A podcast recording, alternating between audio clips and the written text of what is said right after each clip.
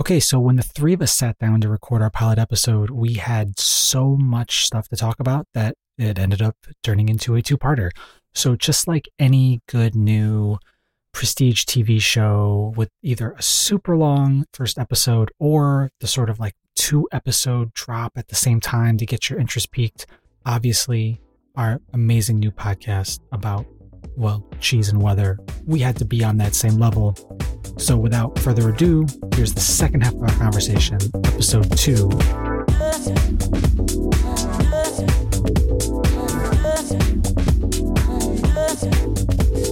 All right, is it, is it time? Is it time for cheese talk? Yeah. We should at least explain the title of the podcast. I mean, I don't think we ever said We- well, how this podcast came to be. Like, what what is going on? Zuzana goes on and on about how good the cheese is. You can no, just kidding. Um, so basically, uh, Zuzana and I, uh, when uh, we were both together at Tighten, we co-hosted uh, Tighten's podcast, Twenty Percent Time, uh, and because we are uh, want to do some sort of small talk, as you can tell by this podcast, which is one hundred percent small talk. Um, before we would sort of check in and be like, "How's the weather going?" Just as a fun way to sort of chat. Uh, the last episode we recorded, actually, we had Ben on. And uh, I like to think that I actually killed that podcast, which I'm sorry to say because I'm a fan of it, but yeah, I come on and then it evaporated. yeah. What happened there? Uh, the bar was set too high. Ben is what happened. Hmm. Um, but um, but Ben's on, and uh, Ben, you know, we're doing the chit chat before we really dive into what we want to talk about.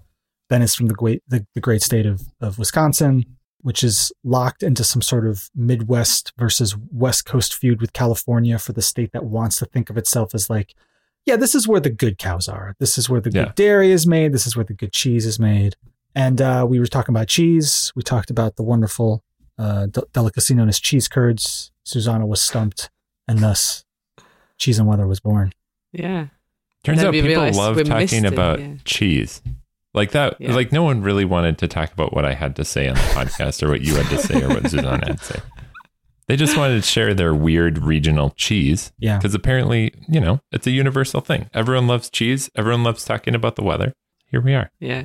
So yesterday uh, was National Pizza Day, which is a big deal in Connecticut, which is home to the greatest pizza in the world. Uh, I will be accepting I have- no arguments. What? Um, I've never heard of Connecticut What? and pizza No. together. Which No. I'm not saying that as shade, but now you have to explain what's going Sure. on with Connecticut and pizza. Uh, yeah. So the, there's in general there's the Pizza Belt, which is sort of stretch of the of the, the Northeast. pizza belt. The Pizza Belt. Pizza belt. Yeah, which this is, is just generally a bunch of words I've never heard before. What is happening? I heard of a green belt. I heard of a Bible belt. I have That's not right. heard of a pizza belt. well now you're the so the Pizza Belt sort of unofficially runs roughly from like I don't know, kind of like the- Italy, right? No, no, Italy doesn't know what they're doing with pizza. Um, going The from pizza uh, belt unofficially runs from sort of from I would say from New Jersey up through uh, like the Rhode Island, like Boston area, that whole part of the country, mainly Connecticut, uh, New York, New Jersey. Generally speaking, you like the floor for like quality of pizza at your at any random pizza place is disturbingly high. Like every town has at least one or two places where you're like, "Oh, this pizza's like really good. And there's all kinds of like different regional variations. Connecticut is most known for New Haven style pizza, which is a thin Neapolitan style crust, coal fired. Um, it is Did you say coal? coal fired? Yes. Um, Like charcoal or Yep, like coal fired. you dig? Okay. well, no coal. was I, mean, picturing, no, like- well, no coal, like Coal coal. did- yeah, coal, coal, coal fired. Uh, C O ovens. Like a coal fired power plant. That's what I was it's- it's imagining. a- like, wow, that's a very distinctive style of pizza. It is coal fired uh, uh, pizza ovens. I Um, would that- actually argue that any pizza, let's imagine like a make it home frozen pizza, Sure. any pizza that is is heated Yeah. in an electric oven, you have a pretty good chance of it being a coal fired. Oh, that's interesting. Very yeah. indirectly, but just a It little very. That's a kinetic yeah, aside. very- so back that's to your okay. New Haven. Yeah, so uh, New Haven style pizza. Um, there are sort of three legendary pa- places in New Haven for pizza. If you sort of look up any list of like greatest pizza places, Hold on, let me In the US. these three will inevitably be either at the top of the list or in the top ten. Uh, there is Pepe's, Sally's, and Modern. Pepe's. Oh yeah, I can hear it. See, Frank Pepe Pizzeria. Also, it's known locally known as a pizza. A, Uh, a a beats. Uh, is, that's uh, how you say it. A Well, pizza? that's yeah. I mean, in the in the sort of Italian accent of the original immigrants who founded Frank Pepe's, it's a beats is how they pronounced it. But yeah, we, you could just say pizza. Um, I love that I'm giving a Connecticut pizza lesson on the show. Mm. This is why I have the sh- this is why I have the show. You're already thinking about renaming the show because now we have a new like. So I found a best pizza in the Yeah. U.S. I just clicked the first Sure. result, Sure. and the number one Yeah. pizza on the list is out of Phoenix, Arizona. Is Phoenix, Arizona part of the pizza belt? I'm not even sure why people live in Phoenix, Arizona. um, have you been there? I have been there. It's I feel the same way. it's like someone said, "Sure, this place feels like the surface of the sun, but we have air conditioners, so let's do it." I At least understand. there's not water here. Let's There's just no water. find a way to get water in. it's incredibly hot and i can't believe that anybody thinks that phoenix could possibly no sorry uh, all of our the listeners for our budding podcast i've I'm, i've already i'm already disparaging the, the entire phoenix metropolitan area um, no disrespect you all know it's very hot yes i know it's a dry heat you do not have to tell me um, i still live in california where it is also a dry heat um, How far down the list?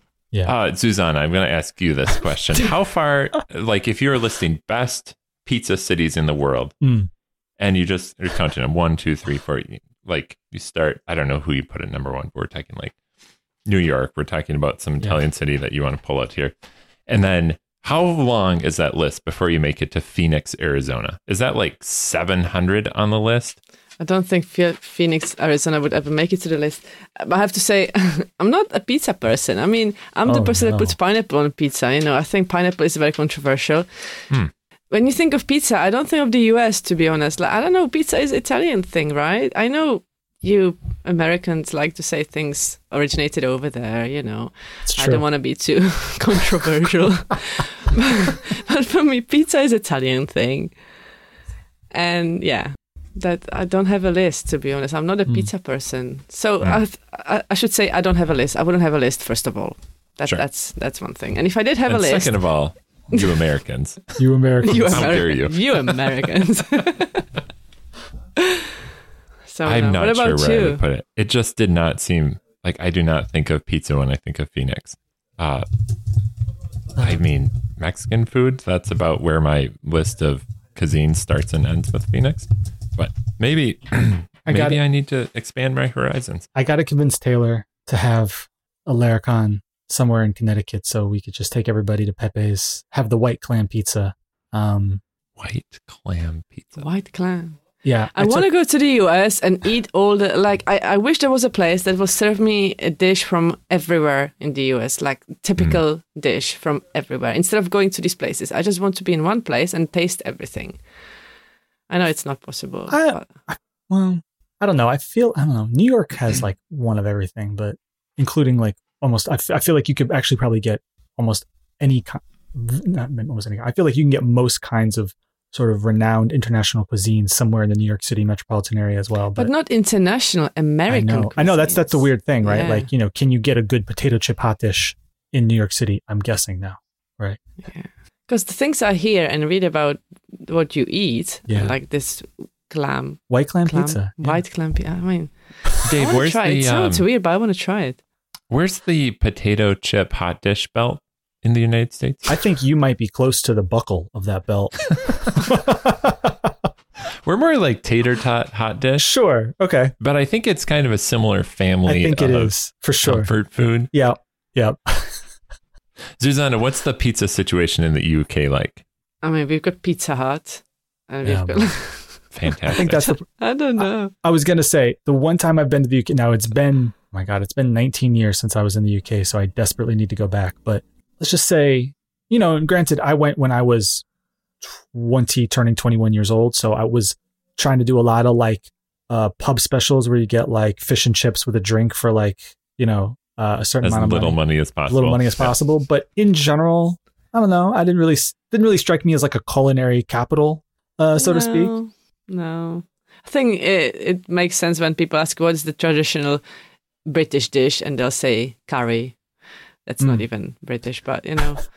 Yeah, I mean, you have I- fantastic I'm going to upset food, so many people now. I'm going to upset so many people. I just don't think the English cuisine, I don't know what it is, to be honest. Like, what is English cuisine? Or like I don't know what is traditional English or British, Scottish. I don't.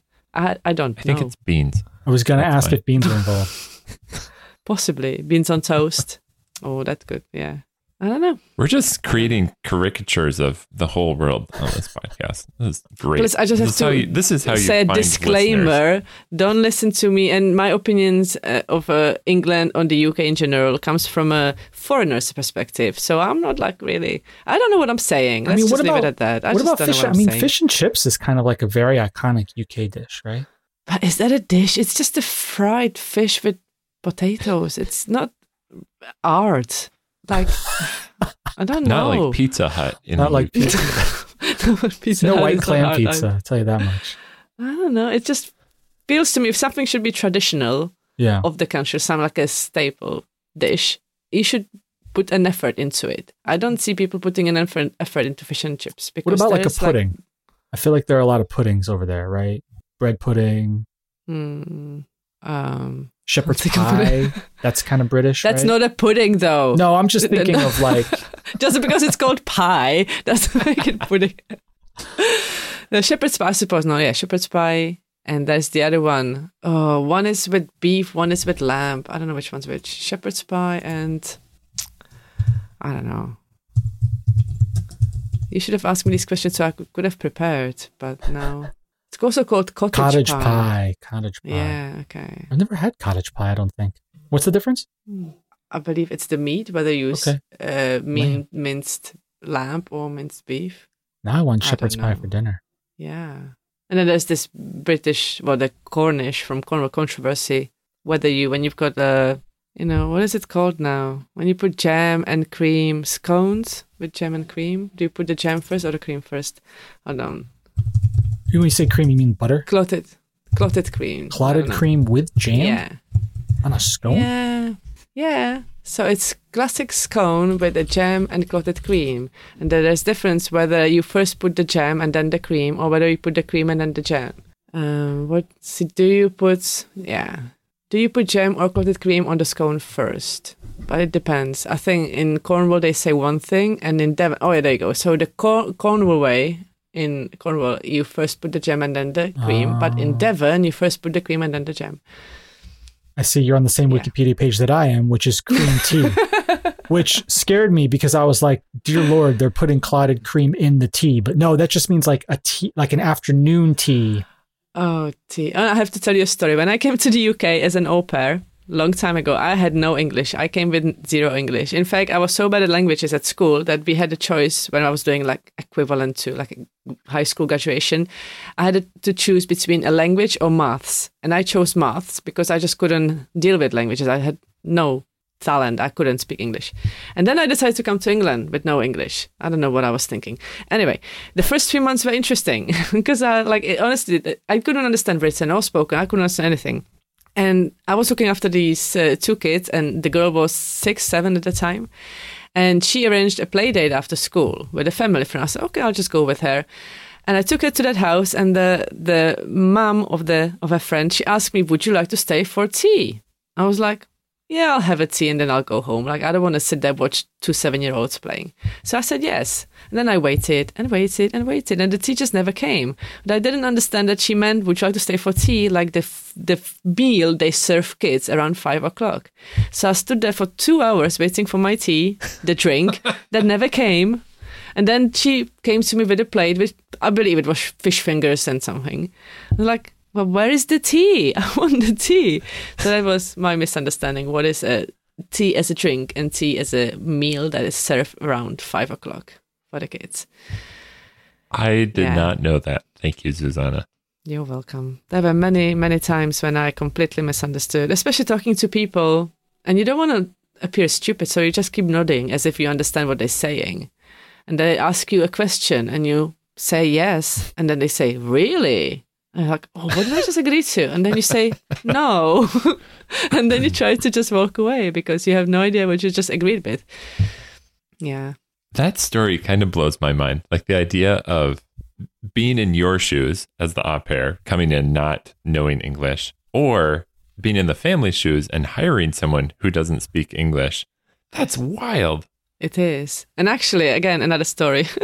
I came one day and the very, I think the second or the third day, so very, very early on. So the mum, she showed me the way to the school and it was in the next village. So we drove the car, but I was, taking notes, you know, I knew what, how to get there.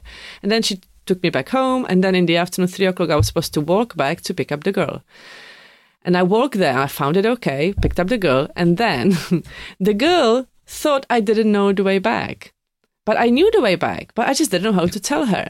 Hmm. I thought she was taking me somewhere to show me something. No, no, no. She didn't know how to go home, how to get home. So we were walking around this other village where the school was, mindlessly. I was like, I, I couldn't tell her I know how to get home. I thought she was taking me to see a place or a friend. So we were just walking, walking.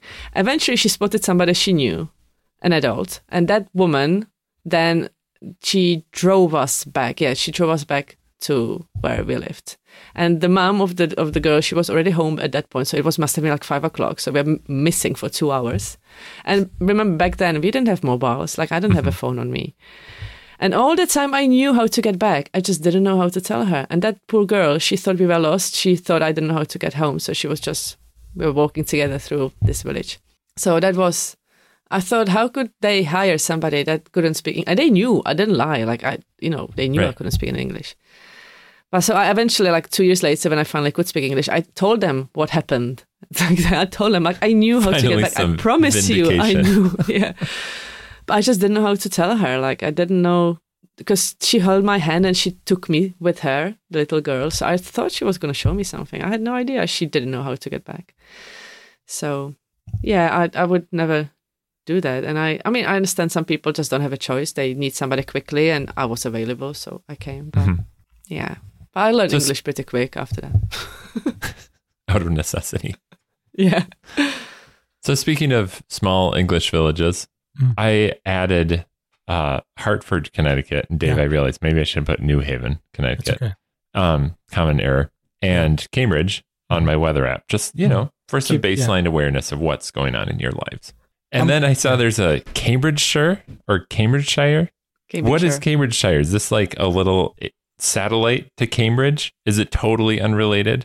It's a county, Cambridgeshire. So you don't say shire, you say shire, Cambridgeshire, and it's a county. So Cambridge is a is a town or city in Cambridgeshire, but Okay. so are other cities. So what do you have equivalent to in the US? We have counties. We have, yeah. Yeah, so it's the same thing. Yeah, It's just Yeah. a little different. Typically, you wouldn't like report on the weather of a county for some reason. You'd only report on like the cities or Mm. communities inside of it.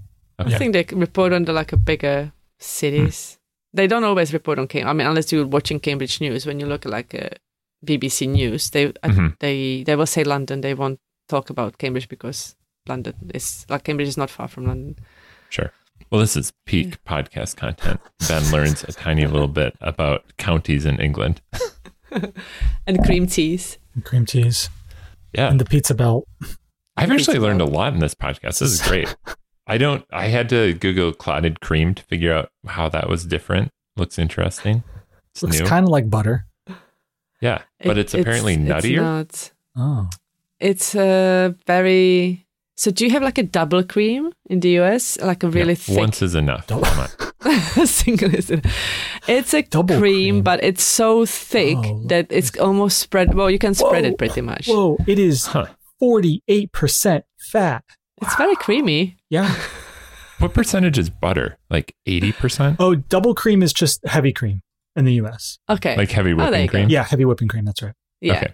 Yeah, so, that's what we'd use to make yeah. like whipped cream or some thicker sauces, that kind of thing.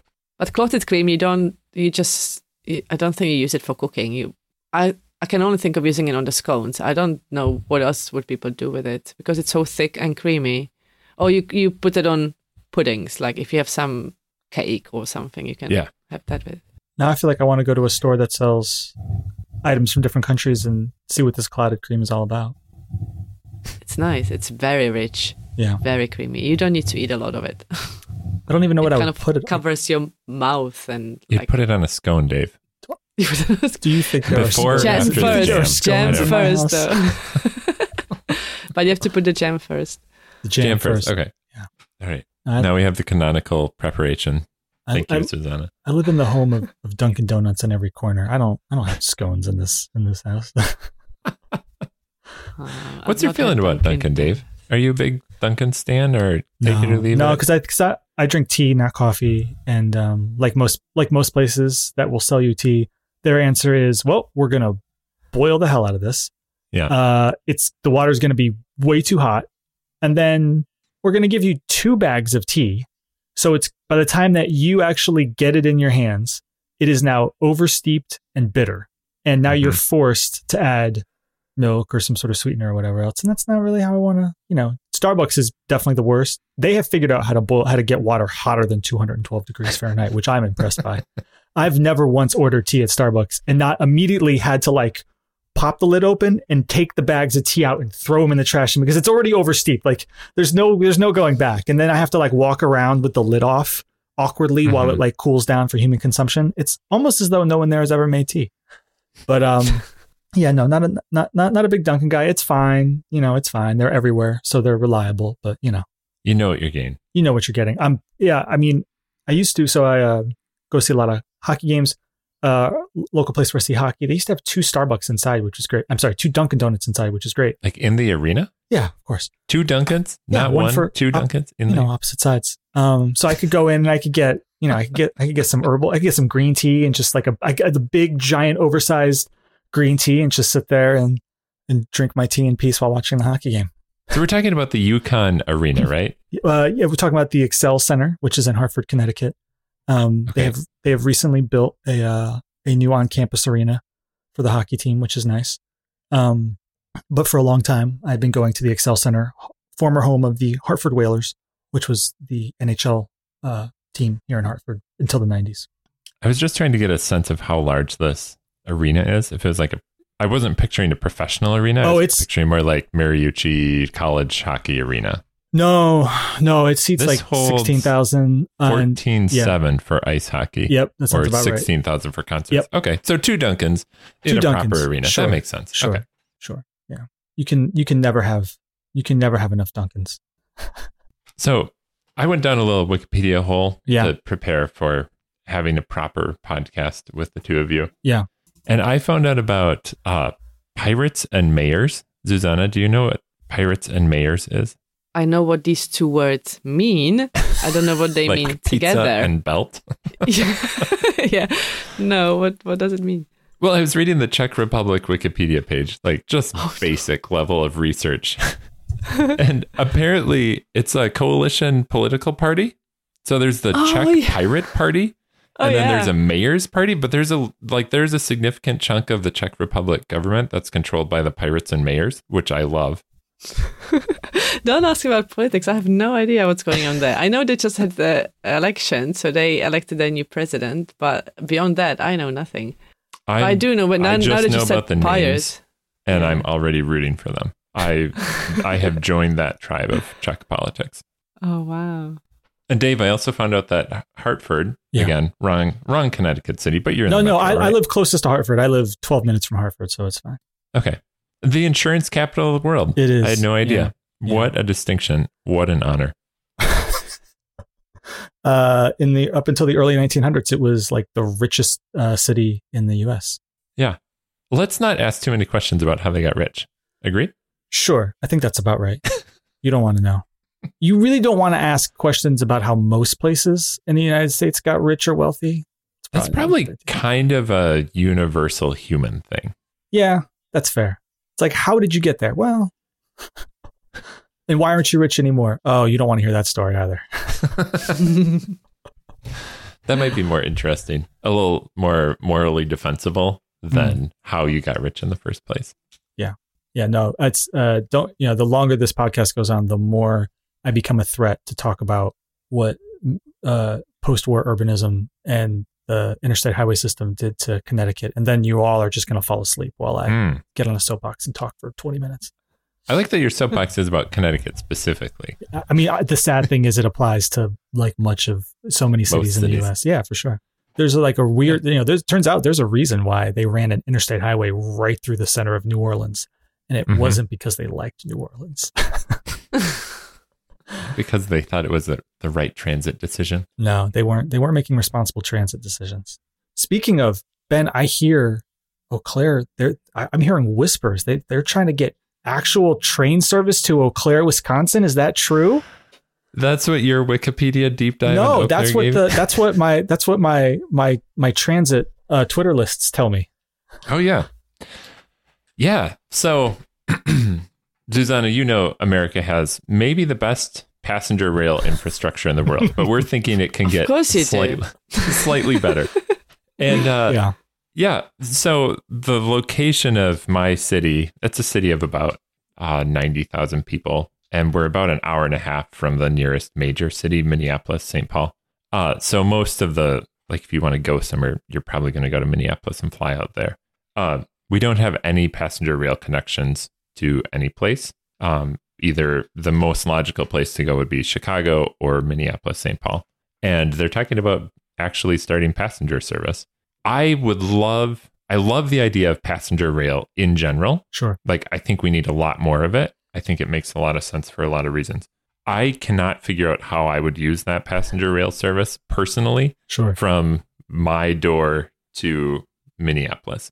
So I really want to be a fan of it, but I don't think it's going to work out. And I might as well talk about why, because why not? This is Sure. a small talk podcast. Tell us. Yeah. So I would be interested in it for environmental reasons to avoid driving my personal car an hour and a half away if I could take a train instead.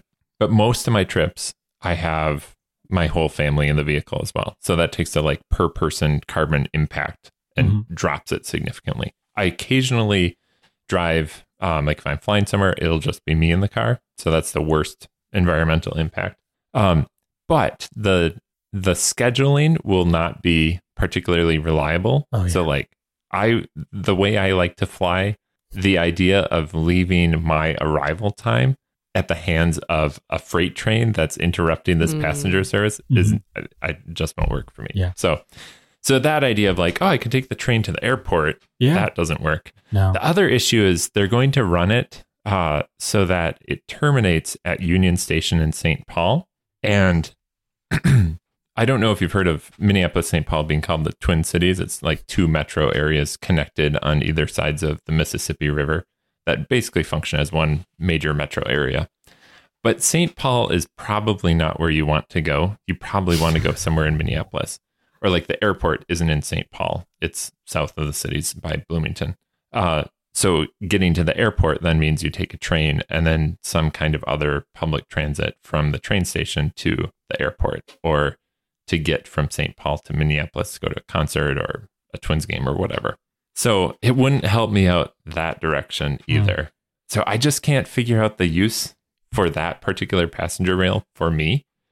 If I had a job in St. Paul, I would absolutely want to commute on the train, but I don't think that's going to happen. I think I'm going to be working from home, and um, I'm just struggling to come up with it. But I love that you actually get transit news about my city. Yeah. What? So I'm looking right now. So I'm trying to understand this. Um. So the tr- the major train station in St. Paul, if you want to take transit to the airport, you have you you you have to. Uh, it appears if I'm if I'm looking at my my map correctly, you have to come in. You have to basically walk outside. You have to you have to walk a little bit. You have to go to a whole different part, which is fine, and then you have to catch a, a train to let's see uh ironically the stadium which is the closest place that you can then change to another train to go in the other direction to the airport um sounds like they might have some some things to work out in terms of Yeah. thinking about this yeah It's got to be wired up on the other end for sure. yeah yeah I don't get it. Like, given how large the USA is, Yeah. surely having much better rail network would be beneficial to everyone. Like, why Mm-hmm. isn't that a thing? We have a really good. Oh, I see Dave winding up. I got to no get no in go for it Dave were you Oh, going to goes talk on. about how robust our our freight our freight rail uh network was yes, I was Dave. yeah It so we have a really good Dave, uh, or we have a really good freight network, um, but we prioritize uh, freight over passenger service. And so, like, if I take, I can get on an Amtrak if I drive like an hour away to the closest Amtrak station. I could take that to Chicago, but it will be behind every freight train that needs to use the track. They get the the preferred um, scheduling, and so that really reduces the quality and the timeliness of our passenger service. And I don't know how that started. Dave, do you have any knowledge of like politically how Amtrak ended up second place to the freight networks? I feel like I can pull this somewhere from my knowledge. I have not done the, the the deep dive recently to it. I mean, the history of Amtrak is pretty sad, right? I mean, American, you know, uh, rail in America was uh, on its complete last legs due to a variety of reasons by the what the 60s, and that's when they created Amtrak, kind of because there was no nationalized rail of any kind before then. Um, and rail in the U.S. can basically it's there's really like there's rail in the Northeast, and then there's rail everywhere Mhm. else. They are run completely differently, and even rail in the Northeast kind of sucks, but it's it's at least like okay, this is not going to be that late most of the time, and I can kind of rely on it. But even then, it goes pretty slow. Um, I live in a state that has a ton of uh, people who take the train, uh, especially in the southern part of the state. Uh, they take it to New York to commute, um, and uh, that commute uh, has been getting longer by train um, because, for reasons that I don't understand, uh, we we don't do in America we don't do um, rail maintenance at night, and so what we do instead is we pad the schedule during the day so that way we can do maintenance around trains. Hmm. Every other place in the world that has trains on time, they do they just do maintenance at night. That's just kind of the gig. That's kind of how it works. Otherwise, you end up with our approach, which is, well, we can just slow it down a little bit. That way we can get more maintenance in. And it's like, you know, people who It's are kind of depressing to see so how depressing. How our passenger rail was in the past and what Mhm. like before my lifetime sure. how much better it was in the past before the rise of the automobile and interstates and all that when it was more of the prominent or the like the the most common way to travel long distances Yeah. even even here in the Northeast, where we have so much rail compared to most of the U.S., it's still pretty, still pretty bad. I was pretty excited because they opened up a new uh, commuter rail line a couple years ago, uh, going from New Haven northward through Hartford and into Springfield, uh, Mass, called the Hartford Line. Super excited. Um, and then when they opened it, I saw that even during rush hour, they are running trains like once an hour, Hmm. and I was like, "What do you? What's the no?" If you maintenance it's, if you, I don't know, get stuck behind a train, but behind, but you know, if you get stuck in traffic five minutes late, you are out of options. And then during the middle of the day, they just don't run any trains at all. And it's like, I think you're misunderstanding how this is supposed to work. Like, you should be running trains like every 15 minutes. Like, no. But, you know, so uh, that was pretty sad because at the time I was working in New Haven, uh, Yale University, and I was still living up here east of Hartford. So I was like, this is great because right now, you know, because at the time I was spending a lot of time in traffic, and I was like, "This is awesome! I'm going to drive to my nearest train station, and then I'm Mhm. going to sit on the train, and I'm going to relax." And then I saw the schedule, and I was like, "Well, that's not possible." i had a pretty decent experience in chicago last year Chicago was pretty good too. staying Yeah. uh, near the outskirts of town in one of the Yeah. outer suburbs and then taking the ventra in which Yeah. is like the regional commuter Yeah, line yeah, yeah, It was super nice. And then it actually, like, in contrast to dropping you off in uh, Union Station, St. Paul, Yeah. it drops you off at Union Station, Chicago, which is pretty centrally located to where Yeah. you need to get and has a ton of transit connections from there. Yeah. So that was one of the most positive transit experiences I've had in the US. Chicago's pretty good. We'll be, uh, my wife and I will be in Chicago uh, this summer for a bit for the annual, uh, for the American Library Association's annual big conference. And uh, we're staying at a hotel that uh, there's a metro station basically like across the street. So pretty Nice. sure she'll be taking the train to and from the convention. And that's been train talk with uh, with Ben and Dave. Zuzana's Did we talk lucky. about cheese yet? Has I, I I used cheese as an example to to peddle my my pizza uh, propaganda. Um, by the way, I sent you to an illuminating article about the pizza belt that hopefully Hmm. gives you a nice and telegram a nice graphical display of where the I- pizza I- belt is. Can't Um, wait to read it. yeah. Yes. Uh, the graphic really just tells it all. It's like you want pizza from this part of the country. Um, yeah, no, I don't know. I mean, does anybody have any interesting, exciting cheese related topics in our lives aside from National Pizza Day? Dave, I was curious what, uh, since you like to cook, Yeah. what your favorite cheesy dish is. Boy, this is sad. Um, Pizza. No, I mean because I'm in, because I'm increasingly uh, lactose intolerant. I have Oh, no. basic. I know. What are you is- doing on this, This podcast podcast? just got started. Are doesn't- you listen, allergic to the weather as well? Uh, yes, I am. no, you know, um, it, it means I, you know, I struggle with my my love for cheese because, you know, there just because I'm increasingly lactose intolerant, you know, I'm only I'm only a man. You know, I can only The do so much. huh? I can only do so much. You know, uh, because I have a weakness and it's called macaroni and cheese, like baked homemade macaroni and cheese. It's a weakness, and we have a fantastic local barbecue place that just serves it up with barbecue right on top of it with then barbecue sauce all over it. And how am I as a person supposed to resist that? Huh. That actually sounds like heart attack and It- it, sounds delicious. It's funny to use those words. It's- Delicious heart so attack. The place is called uh, Bears Barbecue, and they have two iterations. One is called the Mac Attack. So the heart attack, you were Uh-huh. right on the money. And the other the other iteration has cornbread at the bottom as well. So that's called the Bear Ooh. Attack. Oh, So you I would the, eat that one you for get the sure. you get the cornbread, you get the mac and cheese, you get your meat of choice, and then barbecue sauce on top. Zuzana, what is your uh, your experience with mac and cheese? What what comes Oh. to mind when you hear that? Oh, I make it at home. I never had the original one, so I actually never had the American one. So I don't know what it's supposed to taste. So maybe the way I do it, it's not the right way. But I just make it at home. I just make this, you know, butter sauce, butter with flour, and add milk, and then cheese, melt it all up, and then pour it over pasta, put it in the oven. Oh, and cheese on top, oven, and that's it. Mhm. Very simple. What kind of cheese do you I'd- use? Whatever's on sale. To be fair, like I'm not, I'm not picky. I don't know. Is there a specific cheese you should use? I don't know. Oh, Ben's gonna have some opinions about this. Sorry, the, the cheesemonger has logged on, everybody. I got to be honest. I don't have. I'm not a big fan of homemade mac and cheese. oh. Uh, you haven't like, tasted just not a mine. Mine, nah, nah. I haven't tasted. Mine yours. is That's good. true. No, Well, it depends on what what cheese was on sale. whatever's on sale. so yeah, uh, don't. Sorry, not gonna cheesemonger this one, guys. Uh, I mean, you know, I feel like you do a mac and cheese, like a nice sharp cheddar. It's pretty good. Mhm. Uh, Gouda. Did you have any Of cheddar when you were in Vermont? They're kind of known for their like aged cheddar, that really nice sharp.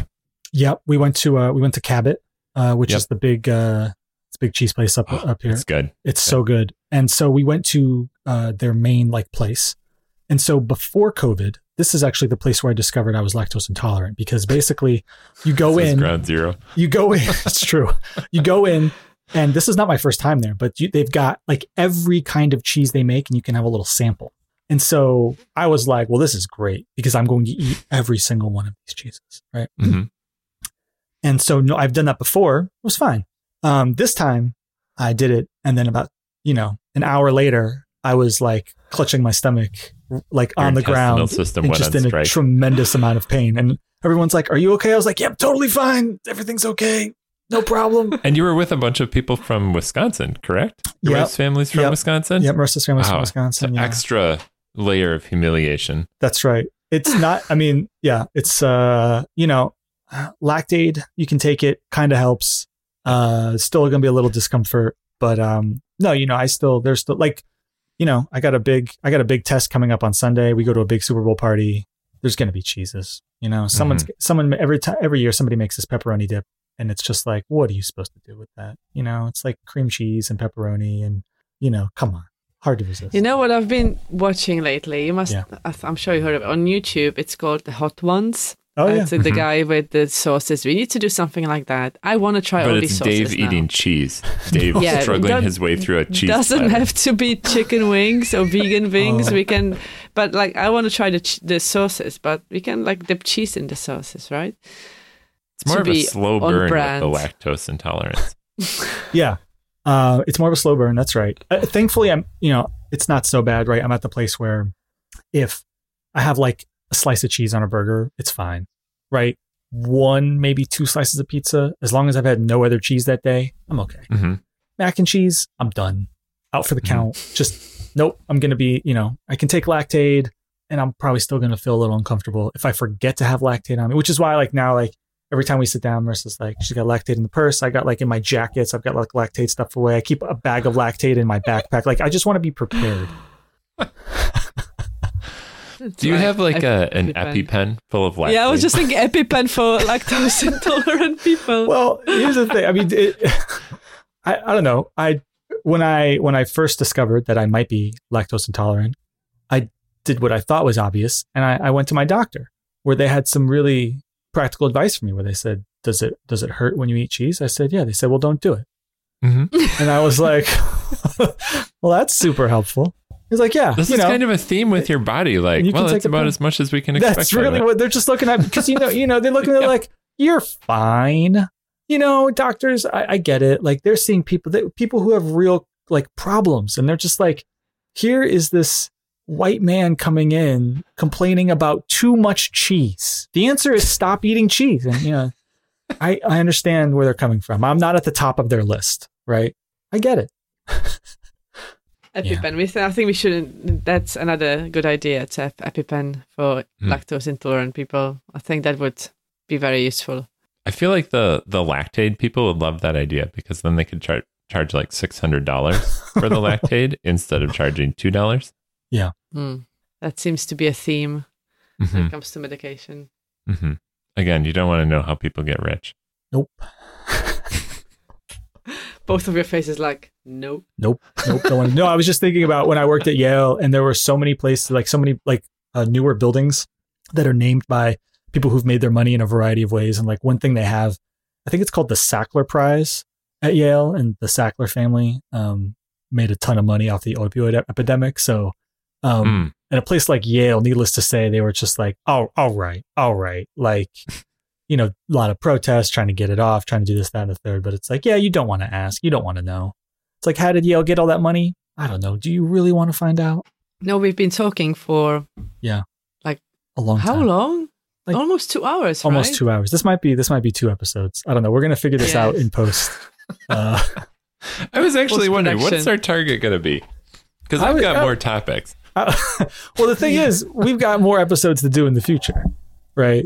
We can't. Fair enough. I know, Ben. You've got a you've got a shoot it all at long list of cheese related topics you want to dive into, but you know we're gonna need regular updates on your bath fluencing. Um, Mm-hmm. See if our if our efforts to reach out to the fine folks at Kohler have made any uh, uh, if anything's happening there. You know, we're gonna need Zuzana once again wondering what the hell we're doing in America and why what has gone wrong with us. There's a lot. I that would never got. say it. Like, I That would feels never like a say good that. running theme. I think so. What are What you is wrong doing? with the Americans? people are not gonna like me. Like I will say things about the UK that people are not gonna appreciate, and I'll say things about the, the US and Czech. Like I'm gonna be so unpopular because I'm just in the middle. I don't belong anywhere. You So belong just- here. the Canadians are going to love it though. Oh, the Canadian the Canadians do love it when America gets taken down a peg. Yeah, but then like next time I apply for visa, they'll you know when they ask you any online presence, I can't say anything about this podcast because they listen to it. They'll be like, "She's not coming in. She's not coming in." That's exactly Get the kind out. of podcast I'm aiming for. The kind of podcast where Zuzana's worried will the immigration authorities at some country be concerned about what I've said on this podcast? Yeah, I would be. Don't ask me too many questions. You know, I'll, I, I I forget we recording, and then I say things, and then I'll spend the rest of the evening thinking, "Oh no, what have I just said? I shouldn't have said that. Oh no, Hmm. Dave, can you please edit it out?" That's me. I feel that way when I'm around people in general. Like at Oh, least yeah, at least you can ask Dave to remove something if you think Right. about it. that is true. You want like You an, you want that that. editing function for real life? Mm-hmm. Yeah. Like Yeah. maybe that was a little too much. Did they think I was weird? I think I was weird.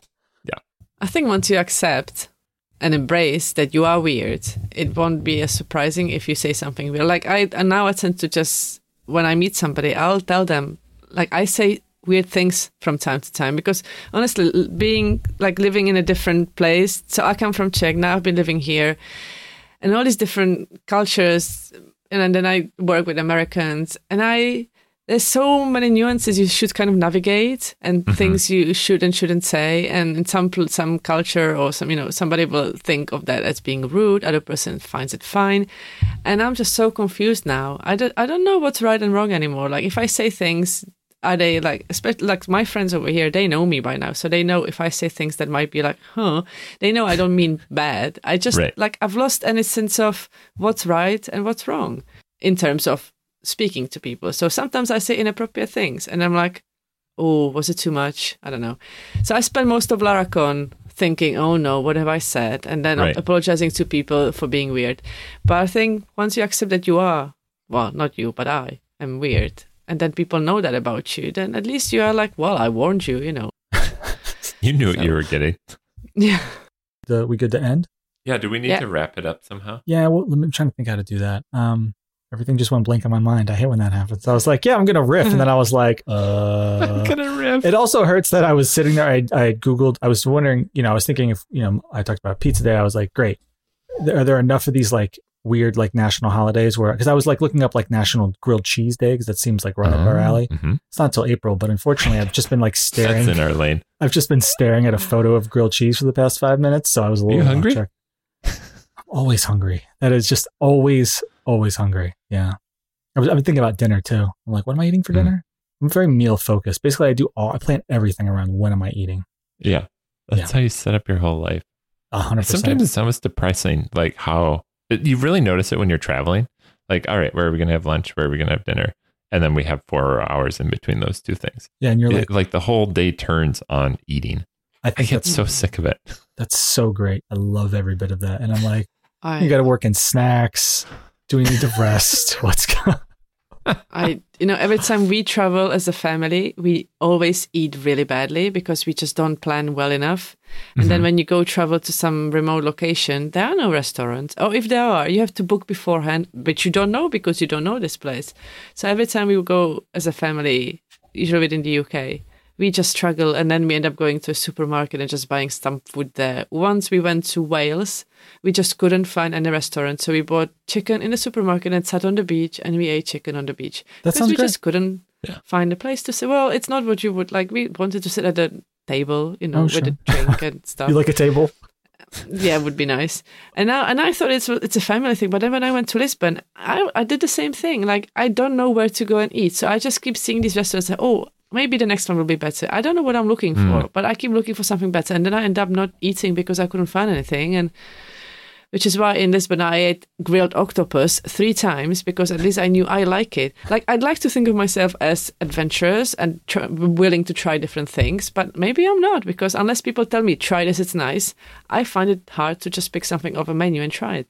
hmm So To take a chance on it, basically. a lot of oct- octopi. Is that how you say plural of octopus? I don't know.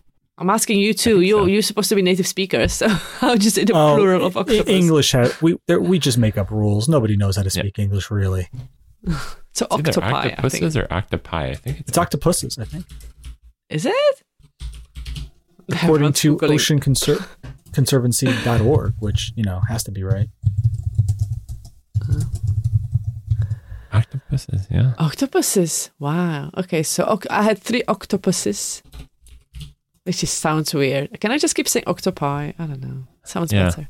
Now I'm imagining So, yeah. the octopus is in a pie, The and that's plural just the form octopi is mistakenly formed according to rules for Latin plurals and is therefore incorrect. Thanks a lot, dictionary. I love how like English rules are determined by how Latin once worked. Oh yeah. Yeah. Mhm. Because like cactus and cacti, it's correct, but cacti is Latin, but octopus is Greek. Therefore, octopus doesn't follow Oh. the same rules as cactus, and you've got octopuses, not cactuses. So the problem know, is English is like six languages in a trench coat. That's why it's hard. yeah, it's so hard to learn it. Honestly, like people, why would you make a language that's so hard to learn? Like I'm, I've been speaking English for about twenty years, and I can like by now I don't speak Czech very well anymore. I still don't still don't speak English properly, so I'm like in this land of no language. You know, there's this meme I saw when bilingual people, you know, when you say bi, it's bi lingual, but you should say bilingual. It's like bi two languages, b e b y e lingual instead, because it's it's the ability to You speak both more than one more than one language, but neither of them properly. So that's where I am right now. But you know, Dave, I think you should sign off with a cheese pun. Like, Oh, sh- be Gouda to each other. oh, yeah. If we want puns, I gotta. I'm gonna call in my You gotta wife on Google? relief. No, she's the she's the resident pun queen. Um, sign off with a cheese pun. Not weather. Megan? You're leaning harder on the cheese than the weather. Oh yeah, what what could you do for weather? I mean, it could be either. Yeah.